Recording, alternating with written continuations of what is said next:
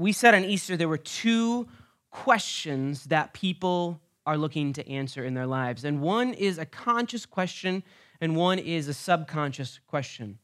Consciously, we always are seeking to ask and answer the question is this true? So we're coming to the grave side is this true? Is what we said about Christ true? And in those few days after the crucifixion, we started to think maybe this isn't true. Maybe Christ is not here. Maybe Jesus is not who he said he is. And so then the subconscious question that we answer through our language and through our bodies and through our actions and through what we believe and who we trust and who we follow. How will I live in light of this?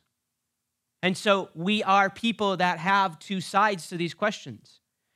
That if we see Jesus as the risen King, the Lord and Savior, and our Messiah, whose life we want to join into and whose community we want to live into, then we are going to live our lives as if that is true. And if we are people that have seen that and heard the stories and read it and think it's a bunch of rubbish, we're going to live our lives in that way as well. So consciously, we make a decision with knowledge, but subconsciously, with our bodies and our actions, we live as a result of the answer to that first question. Now, First Peter is a letter that is written to a new Christian community in Asia Minor, which would be sort of modern day Turkey, uh, that area. Um, he probably wrote it in Rome toward the end of his life. He died in 64 AD. So we're looking sometime uh, in about 60 ish or so that he wrote this letter. Um, and it was the first of two that he wrote to the region. Um, Peter was seeking to encourage believers who are seeking answers to these questions. So think about how the resurrection changes everything. Before the resurrection, everyone's living a different life. They're living a, a life of law, they're living a life of uh, scriptures, of prophecy, of all of these things. And after the resurrection, we're those people too. We're living in the same time, in the same way that the people after the, the resurrection are living as well.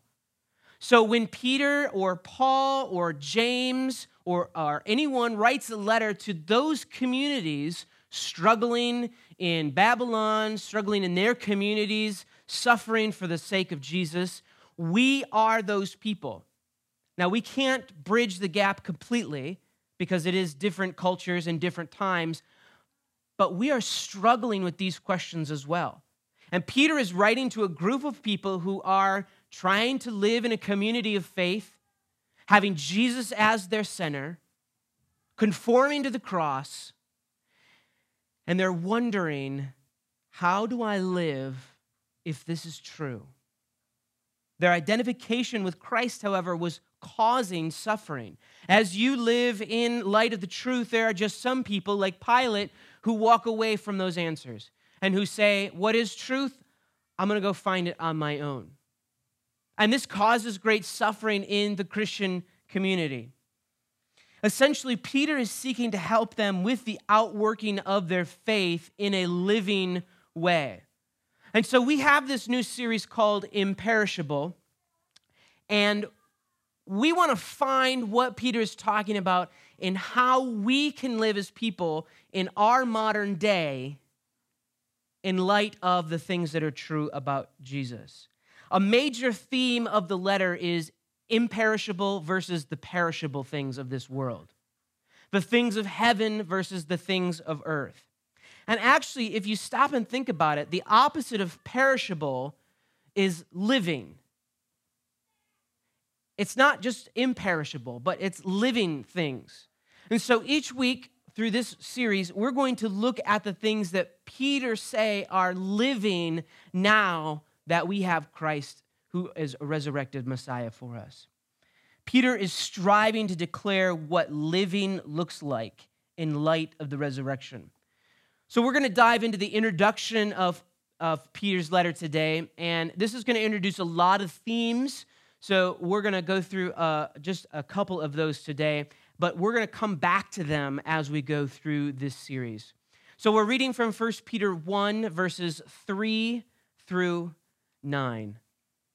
And he writes this Blessed be the God and Father of our Lord Jesus Christ. By his great mercy, he gave us new birth into a living hope through the resurrection of Jesus Christ from the dead. That is, into an inheritance imperishable, undefiled, and unfading. It is reserved for you in heaven for you, who by God's power are protected through faith for a salvation ready to be revealed in the last time. This brings you great joy, although you may have to suffer for a short time in various trials. Such trials show the proven character of your faith, which is more valuable than gold, gold that is tested by fire, even though it is passing away, and will bring praise and glory and honor when Jesus Christ is revealed. You have not seen him, but you love him. You do not see him now, but you believe in him. And so you rejoice with an indescribable and glorious joy because you are attaining the goal of your faith, the salvation of your souls. There's a lot of themes in there. There's joy, there's hope, there's praise. And they all revolve around this idea of Christ risen. They all revolve around the idea of suffering for Christ and praising his name. This Sunday after Easter is traditionally called Low Sunday. And they didn't get that name because normally attendance is lower on Sunday after Easter, but because we don't live with the same hope and joy that we did just a week ago. On Easter, things are bright and they're new and they're fresh and they're exciting. And we can preach a really, really easy Easter message because everyone feels the joy and the hope that is in the risen Christ. But then something happens. It brings to mind the phrase, the honeymoon is over because we go through life and things are so rosy and joyful and we move, but then all of a sudden it loses its luster, it loses its new car smell, and things start to get real. The hard work of building a life for a newlywed couple begins. The day to day routine of everything that comes after now starts. The hard work of building a life around Christ begins to take shape. I went to camp growing up, and there's always that feeling that when you're in camp, you never want it to end. You're never happier than when you're at camp. And then when you leave, all, that just disappears. I'm on fire for Jesus. I'm going to go and testify. And then that just falls away. Because our expectations for what comes next are never fulfilled. And even as we read the Gospels, where do we find the disciples that time after Jesus comes back? In John 21, Jesus finds them fishing. That's it, they're fishing.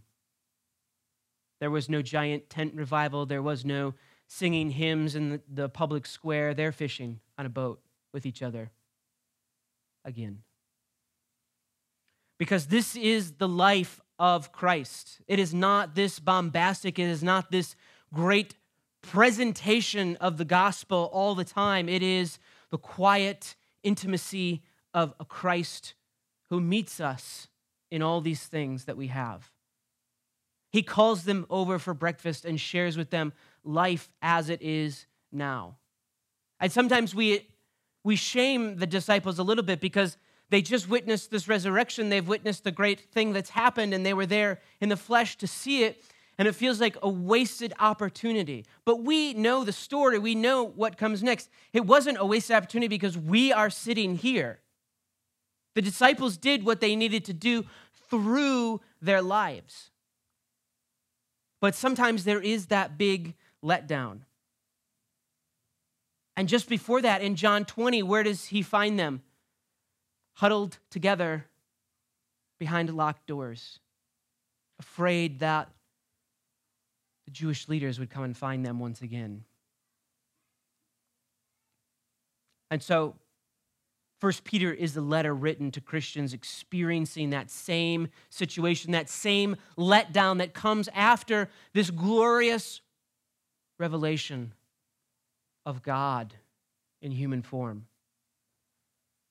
And they're frankly a little bit disappointed that Jesus hasn't reappeared. Paul and Peter and Timothy and James, they were all preaching these things that Jesus was going to reappear, that Jesus was coming again soon. Prepare yourselves. You can read through the letters as you continue on in chronological order that they believed that this was going to happen in their lifetime.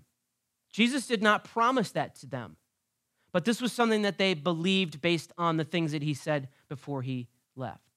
But as time goes on, they realize that this is not happening in the way they wanted it to happen, in their expectations. And the community here in Asia Minor is struggling with that as well. Where is Jesus? We had an expectation that this was going to happen. And so, again, their disappointment looms. How then do we live without letting go of our hope nor our expectations of what Jesus does for us? Peter says that our faith is anchored in Jesus, and he calls him a living hope. We can use that phrase for Jesus, a living hope, and it means a lot of things to us in different ways. It means a hope that is living, that he has come back to life, he is no longer dead, but a hope that has broken through the death of a Savior or it might mean to other people that we have new life. So our hope is placed in this new life. It's placed in this place where we can rely on our hope, that it's full and functioning for all of us. The Greek here is actually referring to hope, not to Jesus as living. And so, what does it mean to have a hope that is living, a hope full of life? Well, Peter is is contrasting it with this idea of a dead hope or hope in dead things.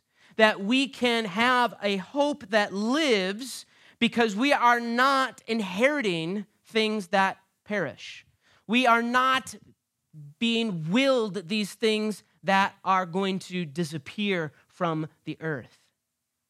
Instead, what Peter is saying is that we can live with hope in things that are alive, things that will be imperishable, things that will not fade, that will not corrode, that will not be defiled by the world around them. This is a living hope. But past that part, how does Peter describe this hope? Why does there a big why is there a big push for hope in this community?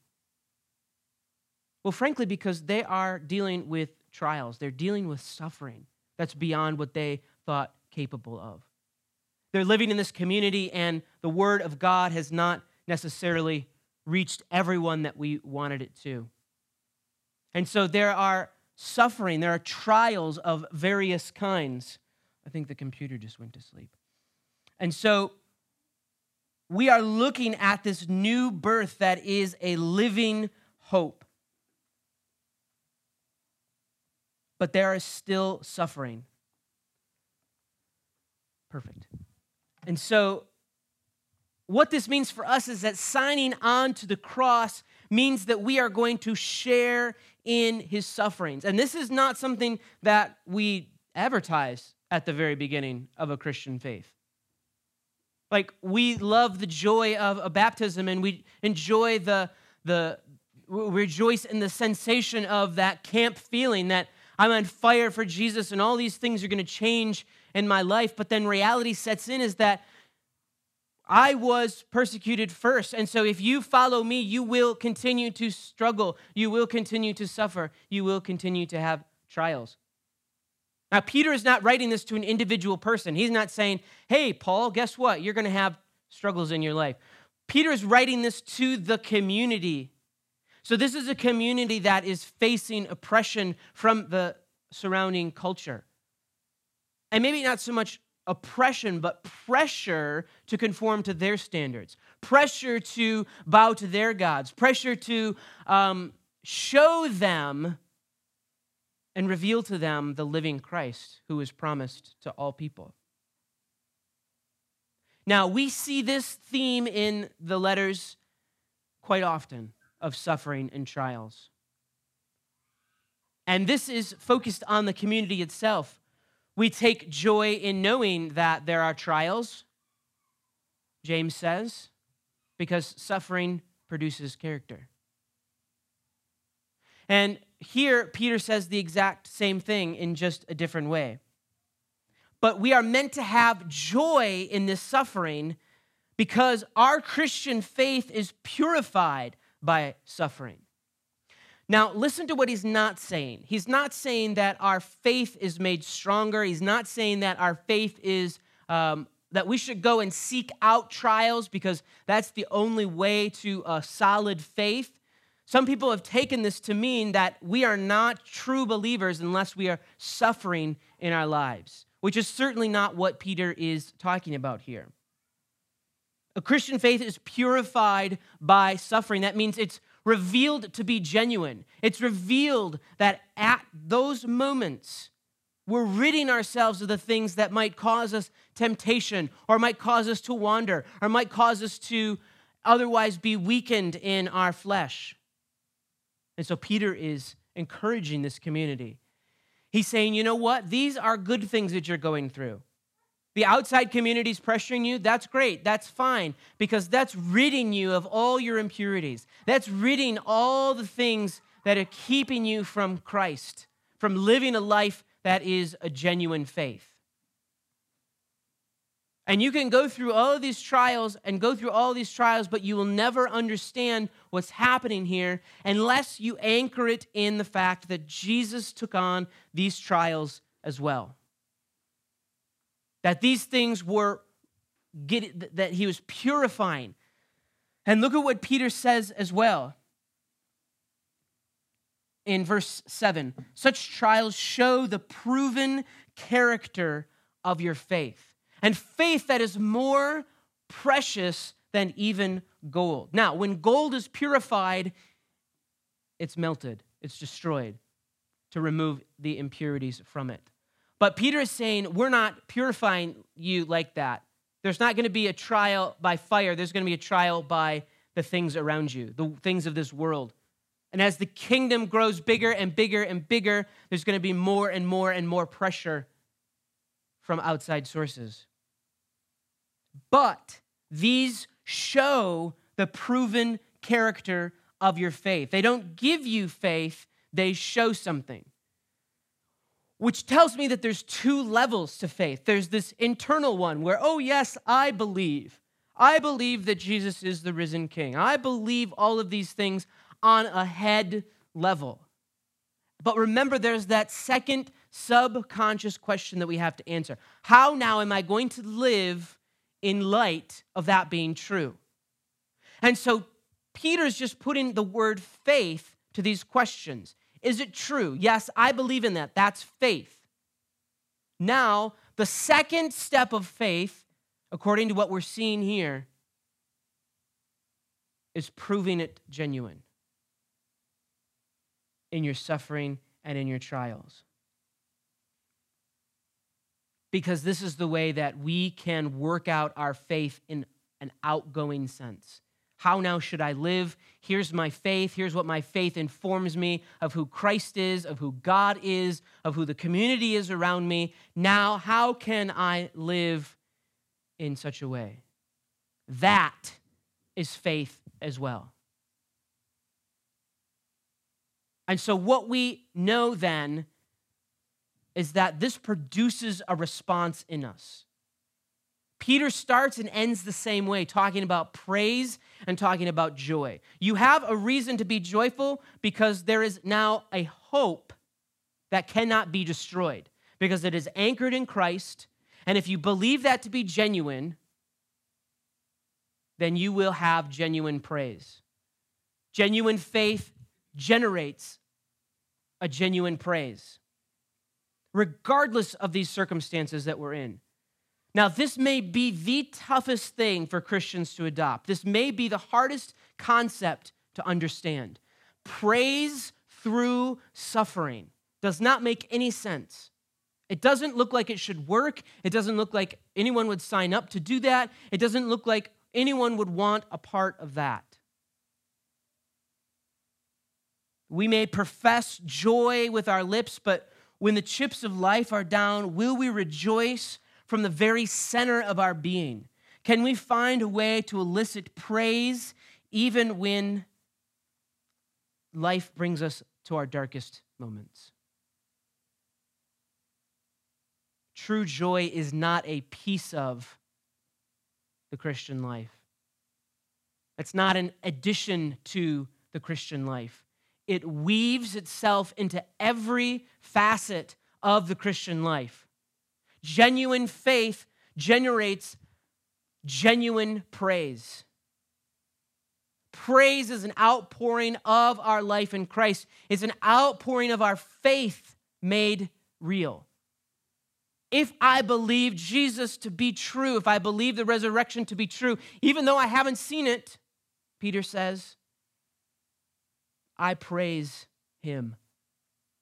Despite what's going on, because these things don't matter in this world to me. I might be feeling down. I might be in these dark places. I might be going through trials of various kinds. But because of a living hope in a Christ that has risen from the dead, I have reason for genuine praise. I have reason for genuine joy. Now, let me tell you what this isn't saying. This isn't saying that there isn't depression and anxiety and mental illnesses in this world. It's not saying that. It's not saying that Christians can't become depressed. It can't, it's not saying that Christians can't be anxious. Those are all real, true things that happen to the body and to the brain. This is saying, in spite of those things, in spite of the reality of depression, the reality of anxiety, the reality of sadness, the reality of anger, the reality of anything that we go through, in spite of all of those things, we can have joy. Because what we have set our hope in, what we have set our trust in, when we said, Yes, this is true about all the things that we've seen so far, all the things that we have read, the revelation of God in our lives each and every day, we have reason for joy and reason to praise because we have set our hope on something that is alive and will not fade. And so Peter wraps up and he says that trials are an occasion for our witness. That the world is watching how we respond to these things. The world is waiting and watching and saying, oh, there it was. They messed up. So I guess Christianity is not true because it happened to them, same thing as it does, it happens to us. There's an incredible book by Rodney Stark that tracks the history of Christianity. Through the years after Christ's resurrection, the new church, through the 12 and the 500 and the 3,000 as the church continued to grow. But in those days, in those dog days of our religion, of Christianity, how is it that this small tribe of people created a culture and a community of Christ 2,000 years later. you want to know what it was? It was joy in trials. When plagues beset cities, when children died in childbirth, and people lost crops in drought, they praised God and it looked insane. It looked crazy. It looked dumb. It looked, how could you do this? You've just lost everything in your life, and yet you've continued to come to church and praise God. How can you do that? And Peter says, Well, it's because I'm not trusting in the things of this earth. I'm not trusting crops. I'm not trusting jobs. I'm not trusting my own life. In fact, I don't want my life anymore. I've handed it over to Jesus. And I believe what he says is true. What does the resurrection mean for us as a people? It means there is a not yet fullness to the salvation. That our salvation is not quite here yet, that we have been redeemed, but there is a final future salvation where Jesus has said, I'm going to look at you and declare you to be righteous, to be holy, and you will be a part of the eternal kingdom. But there is also a now to the anticipation and joy of that fulfill of that fullness. And that alone is a reason enough to sing. That we have this outworking of our faith in ways that are brand new, that we have this future hope but we also have this hope that lives with us now, that meets us here. Because we're not anchored in what we have around us. We're anchored in this glorious joy of the resurrection. And accordingly, one of the most poignant sentences in all of this passage today is in verse 8. Though you do not see him now, you believe in him and rejoice with an indescribable and glorious joy. Believe in him, sure, that's that we can do that. We can do that. Rejoice with an indescribable and glorious joy. That is the challenge of Christianity. That is the challenge of our heart each and every day, each and every moment when we wake up to look at this world. There was a shooting last night at a 16 year old's birthday party in Alabama. We wake up and we see this news tornadoes wiping out towns, people losing their homes, fires. Well, we don't trust in those things. We don't anchor our soul in those things. So, can we rejoice with an unutterable and exalted joy? We can. This is the baseline of a Christian the joy that they face because they have been into this living hope, the presence of Christ in their lives. That no matter what happens around them, we're not anchored in those things.